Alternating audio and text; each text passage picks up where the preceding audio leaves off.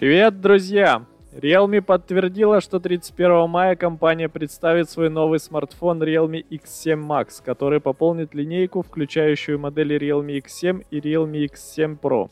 Он станет обновленной версией Realme джи ти нео, ранее выпущенного в Китае, и рекламируется как первый в Индии телефон на базе однокристальной системы MediaTek Dimensity тысяча двести.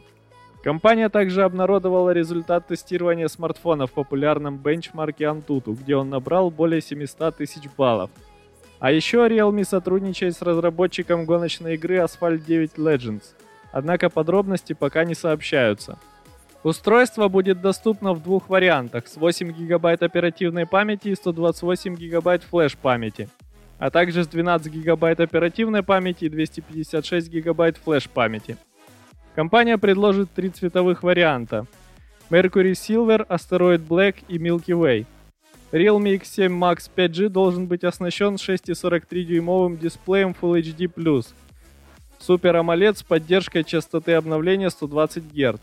Смартфон должен получить основную камеру с датчиками изображения разрешением шестьдесят четыре, восемь и два мегапикселя, а также шестнадцатимегапиксельную фронтальную камеру. Он будет работать под управлением операционной системы Android одиннадцать из коробки с собственным пользовательским интерфейсом Realme. Телефон будет оснащен аккумулятором емкостью четыре тысячи миллиампер-часов с поддержкой технологии быстрой зарядки мощностью пятьдесят или шестьдесят ватт.